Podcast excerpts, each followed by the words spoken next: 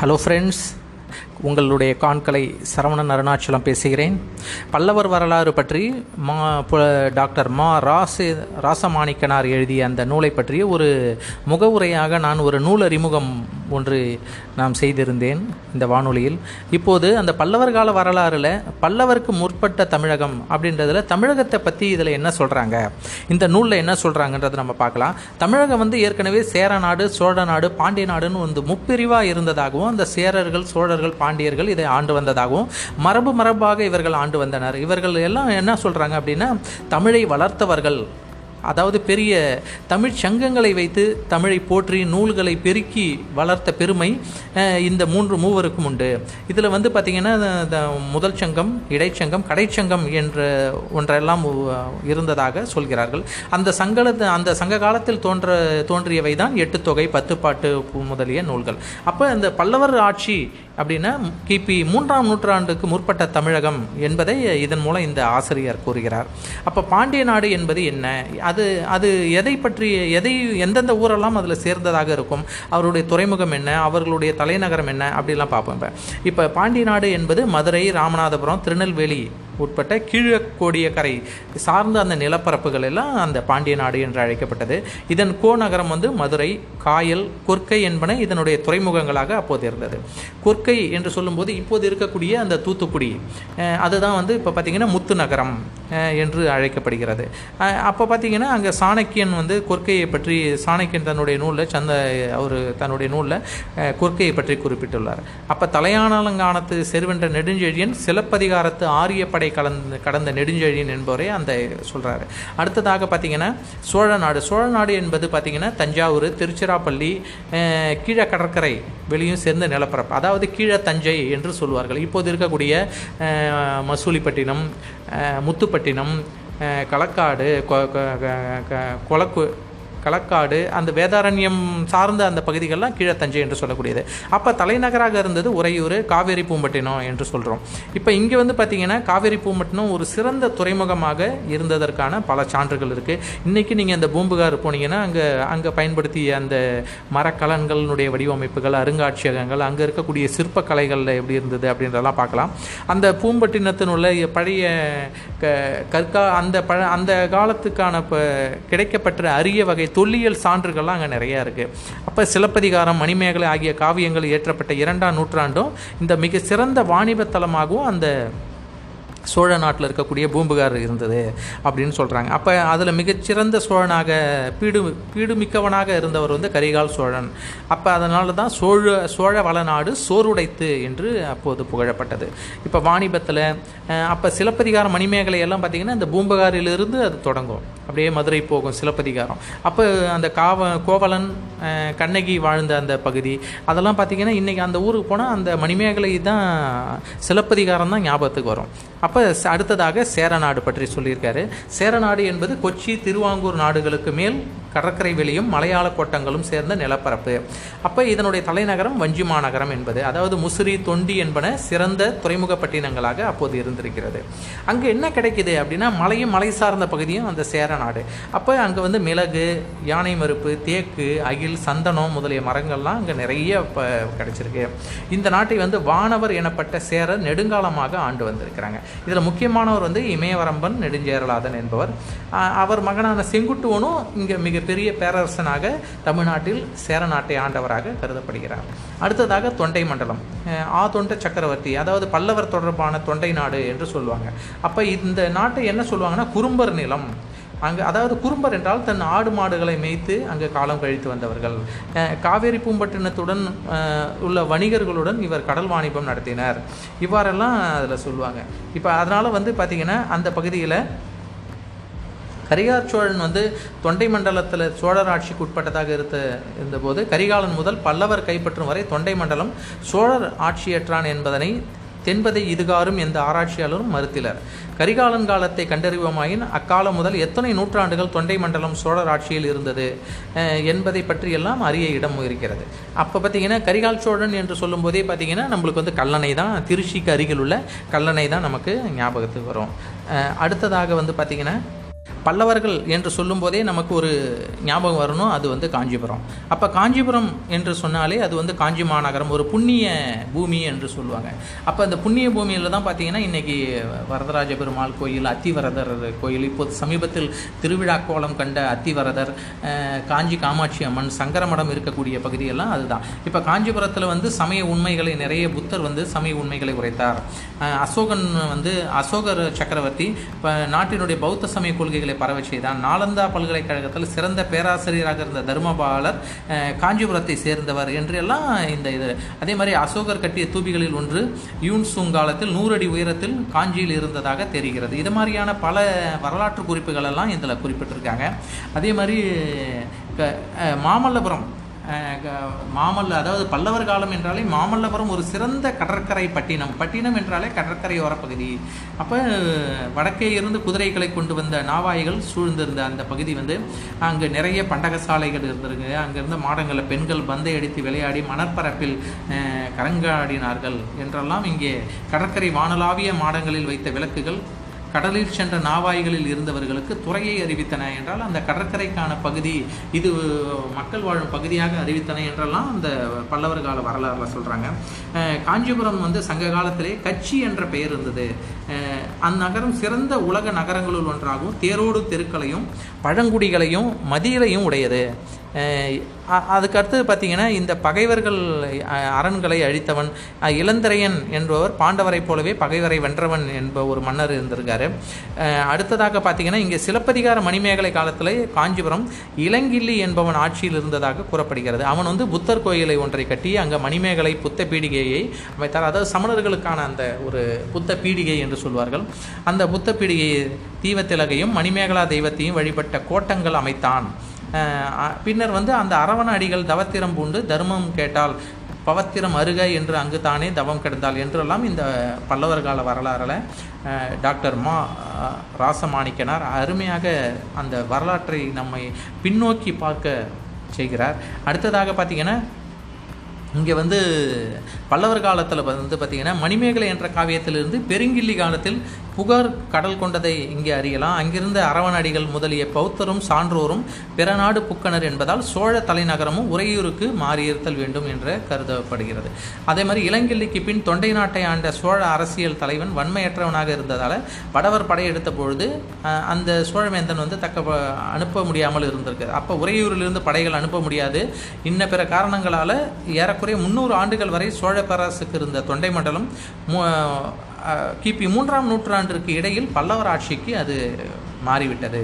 அப்போ மணிமேகலையை நன்கு ஊன்றி படிப்பவர் கிபி ரெண்டாம் நூற்றாண்டின் இறு இறுதியில் சோழர் வழிகுன்ற தொடங்கியதை உணரலாம். அப்போ அந்த கதைக்கு போகணும் நம்ம. மணிமேகலையில் போய் பார்க்கும்போது அந்த கிபி ரெண்டாம் நூற்றாண்டில் சோழர்களுடைய ஆட்சி முடிவுக்கு வந்து பல்லவரை பற்றிய சான்றுகள் நமக்கு கிடைக்கப்பெற்றது என்றெல்லாம் சொல்கிறாங்க அப்போ பல்லவர்கள் பல்லவர் காலத்தில் வந்து இருந்த ஒரு முக்கியமான நூல்களை வந்து காலமுறைப்படி நாம் பார்த்தோன்னா லோக விபாகம் அப்படின்ற ஒரு சமண நூல் இது கிடச்சிருக்கு.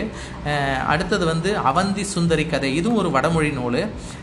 இது வந்து பார்த்திங்கன்னா வடமொழி புலவர் விஷ்ணுவர்தனன் துர்விநீதன் சிம்ம விஷ்ணு பல்லவன் என கண்டு பரிசு பெற்றமையை பற்றி இந்த கூறப்பட்டுள்ளது. பாரவி பார்த்த மூவேந்தரும் ஏற்கனவே ஏறக்குறைய ஒரே காலத்தவர் என்பதில் ஐயமில்லை. அதுக்கு அடுத்தது மத்த விலாச பிரகசனம். இது அப்பர் காலத்தவனாகிய மகேந்திரவர்மன் எனும் பல்லவ அரசனால் வரையப்பெற்ற ஒரு சிறிய நாடகம் தான் மத்த விலாச புராணம் என்று சொல்லக்கூடிய மத்த விலாச பிரகசனம் என்று. அப்போ வந்து அந்த புத்தர் கபாலியர் சமணர் முதலிய பல சமய மக்கள் பழக்க வழக்கங்கள்லாம் இதில் வந்து குறிக்கப்பட்டிருக்கு. அடுத்தது பார்த்திங்கன்னா சைவ திருமுறைகள். அப்பர் பாடியருளிய நான்கு ஐந்து ஆறாம் திருமுறைகளில் பல்லவர் சமணர் பற்றிய குறிப்புகள்லாம் அதில் நிறையா இருக்குது அப்போ சம்பந்தர் பாடிய பதிகங்களில் சமணரை பற்றிய குறிப்புகள் பாண்டியரை பற்றிய குறிப்புகள்லாம் அதில் சம்பந்தர் ஞானசம்பந்தர் பாடிய பாடல்களில் இருக்குது அப்போ இதில் பார்த்திங்கன்னா நிறைய நாலாயிர திவ்ய பிரபந்தம். திருமங்கை ஆழ்வார் கும்பகோணத்தை அடுத்த நாதன் கோயில் என்று இருக்கக்கூடிய அந்த வைணவ பதியை பற்றி சில பாடல்களை குறிப்புகளை பாடியுள்ளார்.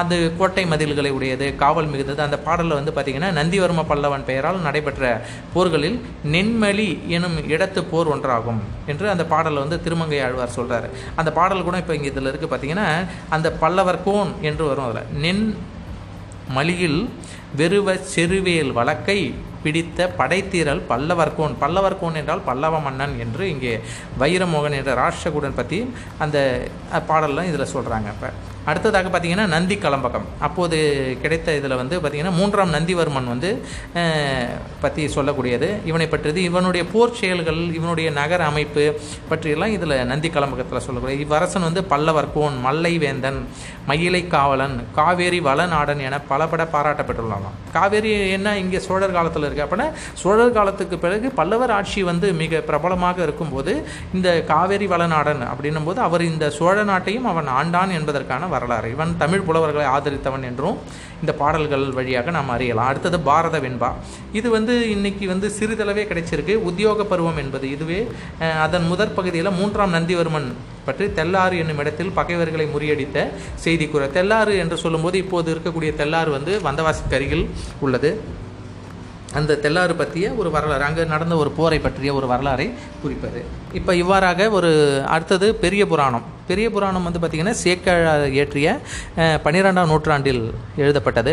இதில் பார்த்திங்கன்னா நாயன்மார்கள் பல்லவர் காலமே ஆகும் என்றும் இதில் வந்து சொல்கிறாங்க இப்போ அதே மாதிரி பல்லவபுரத்தை அடுத்த அப்படின்னா பல்லாவரம் என்று தான் இப்போது பல்லாவரம் தான் சொல்கிறோம் அப்போ பல்லவபுரம் குன்றத்தூர் பிறந்த பல்லவர் கோயில் பணிகளையும் கல்வெட்டு செய்திகளையும் செவிமரபு செய்திகளையும் நன்கு அறிந்து அங்கே வந்து சொல்கிறாங்க இப்போ பெரிய புராணத்தில் அதனுடைய இது சொ அதை பற்றிய பல விஷயங்களை அங்கே சொல்கிறாங்க அடுத்ததாக அப்பர் காலத்தில் குணபரன் வந்து அப்பருக்கு இழைத்த இன்னல்களும் அவன் சமணத்தை விட்டு வைச சைவனாக மாறினதும் பெரிய புராணத்துக்கானலாகும் அவன் மகனான நரசிம்மவர்மன் சேலை தலைவரான பரஞ்சோதியார் சாளுக்கியர் மீது படையெடுத்து வாதாபி வென்றதும் அவர் சம்பந்தர் ந நண்பரானதும் ஞான பெரிய புராணத்தில் காணலாம். இவ்வாறாக ஒவ்வொரு விஷயமாக. அதே மாதிரி ஊர்களின் பெயர்களில் பார்த்தீங்கன்னா பிற்காலத்தில் இப்போ காணப்பெறாத ஊர் பெயர்கள் வந்து பல்லாவரம். அதுதான் பல்லவபுரம். பல்லவ நத்தம் நந்திபுரம் பரமேஸ்வரமங்கலம் கேந்திரமங்கலம் மகேந்திரவாடி மாமல்லபுரம் குமார மார்த்தாண்டபுரம் என்பனலாம் இவற்றால் பல்லவ அரசர் என்பதும் நந்தி பரமேஸ்வரன் மகேந்திரன் மகாமல்லன் குமார மார்த்தாண்டன் என்பனவெல்லாம் பல்லவ அரசர் பெயர்கள் என்பதும் அந்த ஊர்களின் பெயரால் இந்த மாதிரியான மன்னர்கள்லாம் ஆண்டார்கள் என்பது நமக்கு தெரிய வருகிறது. அதே மாதிரி குகை கோயில்கள் கற்கோவில்கள் பற்றி பார்க்கும்போது இன்றைக்கி நீங்கள் குகை கோயில்கள் கற்கோயில்கள் என்று சொன்னாலே அது பல்லவர் மாமல்லபுரம் தான். மாமல்லபுரம் காஞ்சிபுரம் பல்லவபுரம் மகேந்திரவாடி தாளவானூர் சீயமங்கலம் அதே போல் திருச்சிராப்பள்ளி சிங்கவரம் கீழ்மாவிலங்கை திருக்கழுக்குன்றம். திருக்கழுக்குன்றம் பார்த்திங்கன்னா மதுரை கிட்ட இருக்குது அதுவும் வந்து ம- ஒரு குகை கோவில். அதே மாதிரி மாமண்டூர் வல்லம் மண்டப்பட்டு மேலைச்சேரி சித்தன்னவாசல் புதுக்கோட்டை மாவட்டத்தில் இருக்குது குகை கோயில்களையும் கற்கோயில்களையும் இப்போ பார்க்கலாம். இதெல்லாம் வந்து பெரிய புராணம் முதலிய நூல்களில் காணப்படும். பல்லவர் அமைத்தவை இவை என்பதை ஒருவாறு இந்த இது மாதிரியான நூல்கள் மூலமாக நாம் வந்து இது மாதிரியான ஒரு சோழர்கால சோழர் கால பல்லவர் கால வரலாற்றை அவர்களுடைய சாதனைகளை அவர்களுடைய திறத்தை நாம் அறியலாம். இதுவரையிலும் நாம் தெரிஞ்சிட்டது என்னென்னா சங்க காலத்திற்கு பிறகு தமிழ்நாட்டில் பல்லவர் என்னும் மரபினர் பேரரசர்களாக இருந்தனர் அப்படின்றத தெரிஞ்சுக்கலாம். அதுபோல் அவர்கள் பல குகை கோயில்களையும் கற்கோயில்களையும் அமைத்தர் என்பதும் நம்ம தெரிஞ்சுக்கலாம். தங்களுடைய சில ஊர்கள் தங்களுடைய பகுதிகளில் சில ஊர்களுக்கு வந்து தங்கள் பெயர்களை இட்டு வழங்கினர் என்பதும் அவற்றில் பலர் சைவா அவர்கள் சைவமாக இருந்தனர் என்பதும் ஒருவாறாக நாம் இதிலேருந்து அறிஞ்சுக்கலாம். அதே மாதிரி பல பட்டயங்கள் கல்வெட்டுகள் மூலமாகவும் அவர்களுக்கு அவர்கள் செய்த என்னென்ன உதவிகள் செய்தாங்க பட்டயங்கள் மூலம் அவர்கள் என்னென்ன விருது பெயர்கள்லாம் கொடுத்தாங்கன்றதை பற்றியும் நம்ம பார்க்கலாம். இதில் வந்து பார்த்திங்கன்னா பல்லவர் வந்து தமிழகத்திற்கு புதியவராக இருந்தாலும் அவர்களுடைய பட்டயங்களும் கல்வெட்டுகளும் ப- பிராகிருத மொழியிலும் வடமொழியிலுமே வரையப்பட்டிருந்தன. பிற்கால பல்லவரே தமிழ் மொழியில் அவர்கள் எழுதினாங்க. பல்லவர்களை பற்றிய பிற நாட்டவர்களினுடைய குறிப்புகளை நம்ம எப்படி பார்க்கணும்னா யூன் சங் என்ற சீன வழி போ போக்கர் என்ன பண்ணார்? ஹர்ஷனையும் இரண்டாம் புலிகேசியையும் பார்த்துவிட்டு இறுதியில் காஞ்சிபுரத்தை அடைந்தார். அங்கு சில மாதம் தங்கியிருந்து அந்த தமிழ் மக்கள் பற்றியும் காஞ்சியில் இருந்த சமயங்கள் கோயில்கள் பற்றியெல்லாம் இவர் வந்து தன்னுடைய வழிப்போக்கு நூலில் குறித்துள்ளார். அப்படின்லாம் சொல்கிறாங்க அப்போ இது வந்து ஏறக்குறைய கிபி அறநூற்றி நாற்பது இருக்கலாம். அதே காலத்தில் இலங்கையை நோக்கி பல்லவர் படையெடுப்பு நடந்தது என்பதை இலங்கை வரலாற்று நூலாகிய வ- மகாவம்சம் கூறுகிறது. இவ்வாறான பல நாட்டு மன்னர் நாட்டு பயணிகள் அவர்களுடைய குறிப்புகளிலிருந்து நம்ம அறியலாம். அதே மாதிரி ஆராய்ச்சியாளர்கள் வந்து பார்த்திங்கன்னா சர் வால்டர் எலியட் என்பவர் தான் முதன் முதல்ல பல்லவரை பற்றி எழுதினார். அவர் வந்து மகாபலிபுரத்தில் உள்ள குகை கோயில்களை அமைத்தவர் பல்லவரே என்பதை கண்டுபிடித்தார். அதே மாதிரி டா- டாக்டர் பர்னெல் என்பவரும் இருந்த கல்வெட்டுகளை முயன்று படித்துடைந்து அவை பல்லவர்தம் கல்வெட்டுகளே என்பதை மெய்ப்பித்தார். அதே மாதிரி ஜேம்ஸ் பெர்கூசன் அங்குள்ள வேலைப்பாடுகள் வந்து கிபி ஆறு மற்றும் ஏழாம் நூற்றாண்டுகளை சேர்ந்தவை என்று சொன்னார். இதுபோல் வந்து பலரால் பேரறிஞர் பலரால் பார்வையிடப்பட்டு விளக்க குறிப்புகளுடன் வந்து அவர்களுக்கு சொல்லியிருக்காங்க. தென்னிந்திய கல்வெட்டு ஆண்டு அறிக்கையில் வெளியாக உள்ளன. இது மாதிரியான புதிய பட்டயங்கள் கல்வெட்டுகளும் பற்றி கிடைத்த பிறகு அவற்றை எல்லாம் நூல் வடிவமாக மாற்றினார். அதே மாதிரி பார்த்திங்கன்னா டாக்டர் ப்ளீட் துரைக்கு பின்னர் வெங்கையா என்பவர் வந்து ஆயிரத்தி தொள்ளாயிரத்தி ஏழில் பல்லவர் வரலாற்றை ஓரளவு தமிழ் நூல் உணர்ச்சியுடன் திறம்பட ஆராய்ந்து அவர் வெளியிட்டிருக்காரு. அதே மாதிரி பல்லவர் என்னும் பெயர் கொண்ட ஆராய்ச்சி நூலை துப்ராய் துறைமுகனார் என்பவரும் இது மாதிரி நூலை வெளியிட்டிருக்காரு.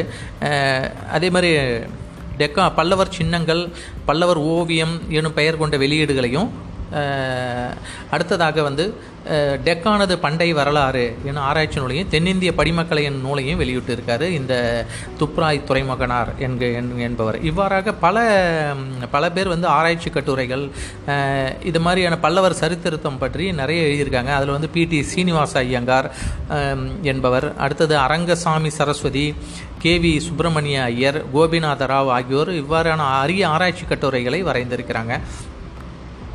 அதே மாதிரி பிரெஞ்சு பேரறிஞராக உள்ள ஹீராஸ் பாதிரியார் என்பவர் வந்து பார்த்திங்கன்னா அவர் பல்லவரை பற்றி ஒரு அரிய ஆராய்ச்சி நூலை எழுதியிருக்காரு. இவ அதே போல் இது இந்த ஆராய்ச்சி இத்துடன் நிற்கவில்லை. அது மாதிரி பல்லவர் கால ஆட்சியும் வாழ்க்கையும் என்பதை பற்றி டாக்டர் மீனாட்சி அம்மையார் வந்து நேரடியாக பல இடங்களுக்கு சென்று ஆய்வு செய்து அந்த நூல் பற்றிய வரலாறு பல்லவர் பற்றிய வரலாற்று நூலில் இடம்பெற்றிருக்கிறது அவருடைய ஆராய்ச்சி. இது மாதிரி ப எந்த நேரத்திலும் எந்த பழைய இடத்தும் புதிய பொருள் கிடைத்தல் கூடும் என்ற நோக்கத்தின் அடிப்படையில் புதிய பட்டயமோ கல்வெட்டோ வேறு புதையலோ அகப்படக்கூடும் என்று இன்றைக்கும் அங்கே ஆய்வுகள் பல நடந்தேறுவது. அந்த பல்லவர் வரலாறு கூறுவதற்கு நமக்கு ஒரு நோக்கமாக இருக்கிறது என்று இந்த ஆசிரியர் கூறுகிறார். நன்றி. மீண்டும் அடுத்த தொகுப்பில் அடுத்ததாக நம்ம பல்லவ வரலாறை பற்றி நாம் மேலோட்டமாக பார்க்கலாம்.